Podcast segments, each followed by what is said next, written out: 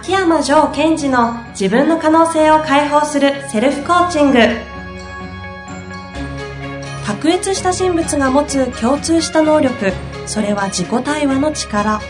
ポッドキャスト自分の可能性を解放するセルフコーチングは上場企業から中小企業までエグゼクティブコーチングトレーナーとして人材開発を行ってきた秋山城賢治がビジネスや人生で役立つセルフコーチングの技術について分かりやすく解説します。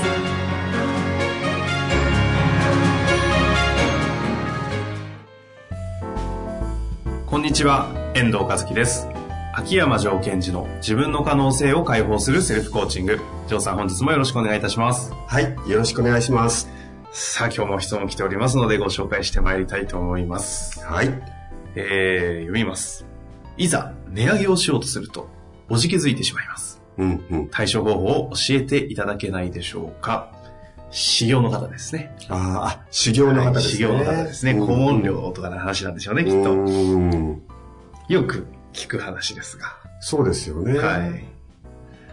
まずこう私もまあ修行なんですけども、はい値上げをするって時に皆さん悩むのは、はい。えーいつやるべきなのかとかねうん。あといくらぐらいにすべきなのか、うん。まあ、そういうことを悩むんでしょうねまずはそうでしょうね。うんそして決まったところで、なんて伝えればいいんだろうみたいなうんうんところで一番悩むんじゃないですかね。はい。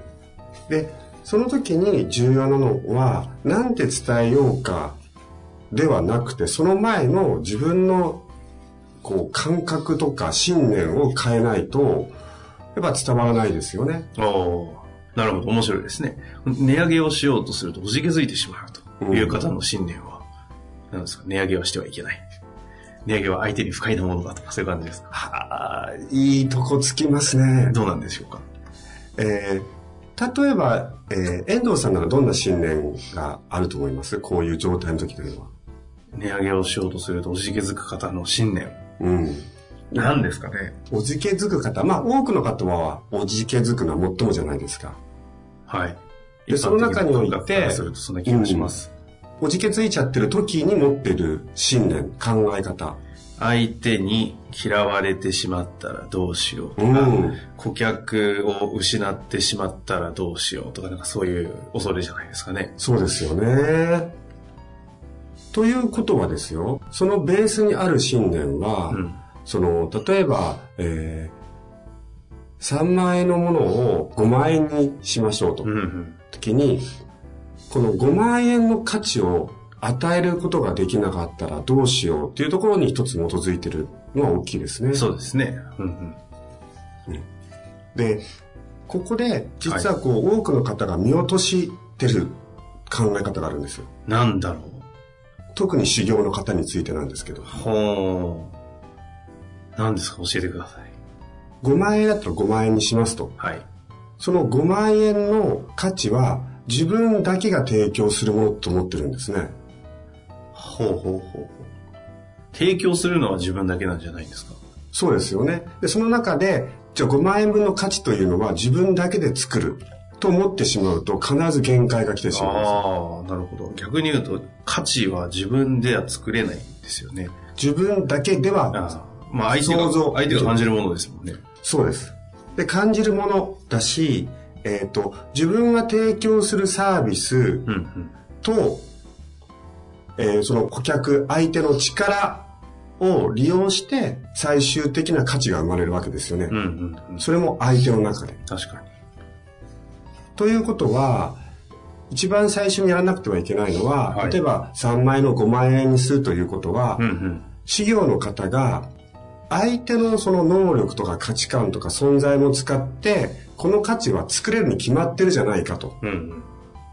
つまり、相手に対する、えー能力とか存在価値の信頼をしていくことが重要なんですよ。相手っていうのは、て提供側が、はいクライアントに対してってことですかこの提供している3万から5万であれば、その5万になった価値をちゃんと受け取れる人間であるということを信用するってことですか？はい。受け取れる。プラス、えっ、と、僕とあなたが組めば5万円の価値は作れますよねと。ですから自分が提供するものだけで何とかするのではなくて、事業の方のリソースは目の前のクライアントであるということなんですね。うんうんうん。ですから、こう、サービスといった場合に、えー簡単に言うと自分のサービスかける相手の資質で価値が作られるっていうことを知っておかなくちゃいけないんですよ。おなんか新しい公式が今ポッと出てきましたが。確かにそうですね。そうか。でも確かに価値って自分だけでは作れないですもんね。うん相手と一緒に作るものって言うと。ああのーというのも、まあ私自身もこう、値上げというか価格改正は当然していくんですけども、ええその中で大きく変えた時っていうのはやっぱり怖かったですよね。ーうーん。まあね、ここで言うのもあれですが、日本一高いコーチなんじゃないかという噂も出るぐらいの。あ、私ね、今ね、は はいい。で、その時に思ったのは、はいあ、なんだ、私はクライアントのことを信頼してないのだと思ったんですよ。おおなるほど。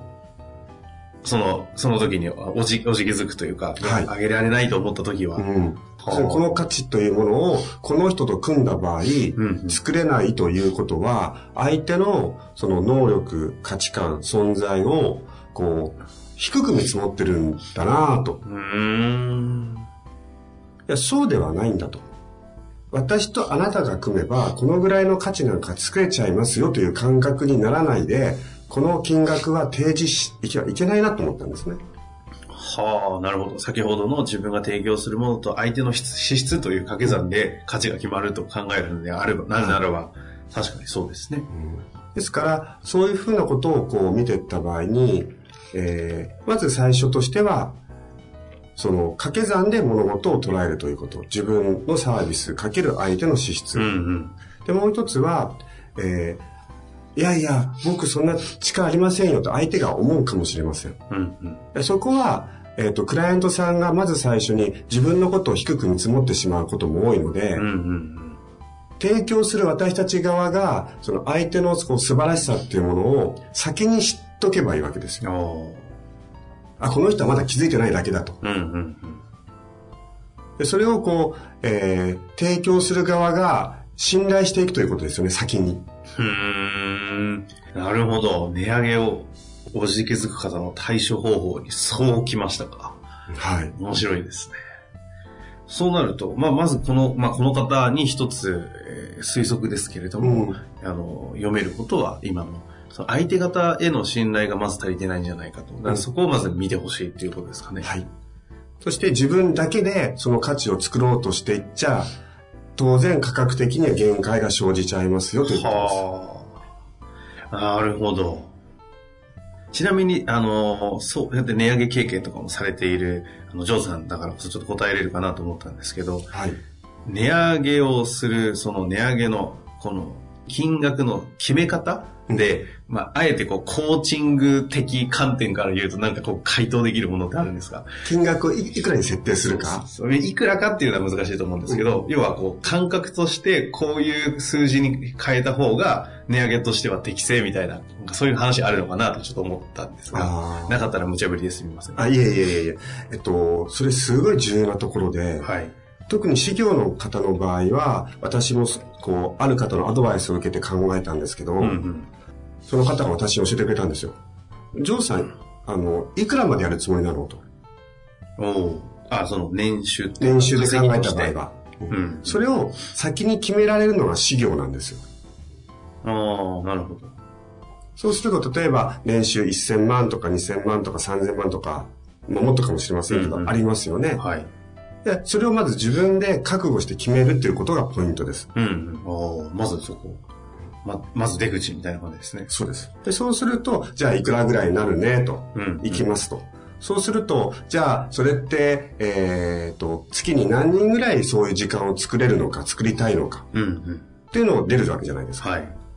で、そこで重要なのが、30日間1ヶ月あるんですが、30日間フルにやっちゃダメだということですよね。うんうんまあ、例えば私だとすると15日間ぐらいでとか計算するんですよ。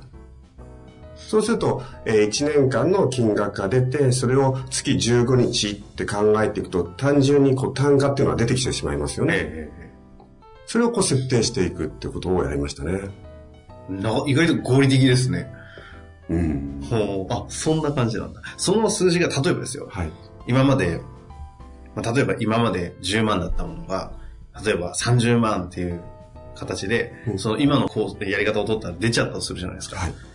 10が30と、うん。感覚的にはもうなんかズタボロにやばいなという感じになりますよね。いや無理だろうみたいなね。ここに対してはどうやってこうアプローチしていくんですか？ああ。それはさっきの掛け算の方式で、私とそのクライアントが組んだら当然30ぐらいの価値が作れるという人たちをターゲットにしていけばいい。ああ。まあ、その当然足りないところは自分のスキルアップも含めてやるし。もちろんそうですね。うんそうすると、おのずから、えっ、と、どれぐらいの、こう、層の人たちに対して、このサービスを提供するかっていうのがわかると。ああ。あの、値上げって、あの、していくと、はい。まあ当然ですけど、顧客の層が変わっていくじゃないですか。うん。あれって、その金額を変えたから、払えるお客さんがそうだから、たまたまお客の層がこう、変わっていくっていうふうにも考えられますけど、うんそうじゃなく、なんか違う側面でもありそうですよね。そうなんですね。ですから、先に、こう、自分がどういう、まあ、いくら稼ぐかイコール、こう、どういう世界に出ていくかっていうことをコミットして、はいはい。えそのためにどういう人にアプローチしていくか。うんうん。まあ、当然、そして足りないものは足さなくちゃいけないんですけども、うんそうやって見ていくと、えっ、と、私たちが、こう、関わる人の層が結果的に変わる。うんうん。で、それをイメージ的に、ああ、まだ、俺全然ダメだ、無理だ。っていう方は、その金額をもう一回設定し直してもいいのかもしれません。あの、そのっていうのは、最終ゴールの方。最終ゴールのところ。要は、ジョーさんで言うと、コアビジョン的世界観から見直すってことですよね。そうですね。本当にその世界観作り上げたいのかと。うん。まだ自分はそういう領域になってるのかということも含めて。うーん。なるほどですねうん。ビジョンから見る値上げ、面白いですね。で、そのビジョンから見る値上げってことを考えていった場合に、どういう層の人たちにアプローチしなくちゃいけないのか、じゃあその人たちに対して自分はこう対峙できるマインドを持ってるかどうかってことが重要なこと。うんうん。そして、なぜそれがこう機能するかというと、えっ、と、まあ、資本主義経済社会という枠組みの中ではあるんですが、はい。その、例えば10ではなくて30の方いるじゃないですか。その方というのは、えっ、と、資本主義経済社会という枠組みにおいては影響力が高いわけですよ。うんうん。なので、その人と私が組めば、掛け算だとすると、当然30だったら30の価値は作れるわけですよね。うんうんで、その人が、えっ、と、例えば、えー私はコーチングという分野で考えた場合、何かして、その人がちょっと変革を起こせば、えー同じ社長さんだとしても、1時間動いただけで、経済的価値っていうのは変わってきてしまいますよね確かに。。そういうようなこう捉え方をしていくことが重要になってきます。に。なるほど。もう、あの、まさに今、もうほとんどこのご質問いただいた値上げのおじけづくものをどうやって対処できるのかという話の回答にあったと思うんですけれども、まずは行動としてこの方に最後になんかこう、アドバイスがあるとしたら何から始めるというのがいいですかね？うーんまあ、行動というか、まずここから行きましょうと。まず、あの、それに悩んでるということ自体は、その方にとって、どうやらこう次のステージを考えるシーンに来てるなってことですよね。うんうんうん。そうですねう。ん。じゃあ、その時に次のステージっていうのはどんなステージなのかというところをまず見て、そうすると、このステージに行くってことは大体、まあ年収ベースで言うとこのぐらいかなという枠組みを決めてから、そこからこう逆算していく。その過程の中で、えーコミットしていくってことが重要になっていくと思います。で、その時にふさわしいマインドを自分で持っているのかっていうのをチェックしていく。はい。そのマインドがそこのステージ、その世界にちゃんと機能するのかと。うん。マインドチェックをするという、はいしていくと、うんあ、やっぱこの信念書き換えなきゃとか、そうなん。ここの価値観が邪魔していたのかとか、いうことが分かってくるとはい。思いますよね。うん。で、価値観とか信念の話はまた別の回にもいろいろ言ってますので、ぜひその辺は聞いていただいて、参考にしていただけたら面白いですね。はい。ビジョンから見る。値上げでした。はい。あの、うまいですね。うまくないじゃないですか。何がうまいですか。非常に面白い話だったと思います。ぜひ、あの、値上げの方ね、あの、修行の方だけじゃなく、いろんな方、値上げしていくことはビジネス上多いと思いますので、参考にしていただけたらと思います。本日もありがとうございました。はい、ありがとうございました。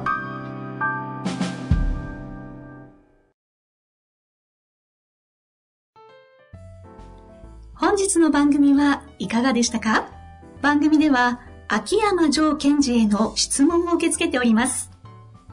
ウェブ検索で秋山城と入力し、検索結果に出てくるオフィシャルウェブサイトにアクセス。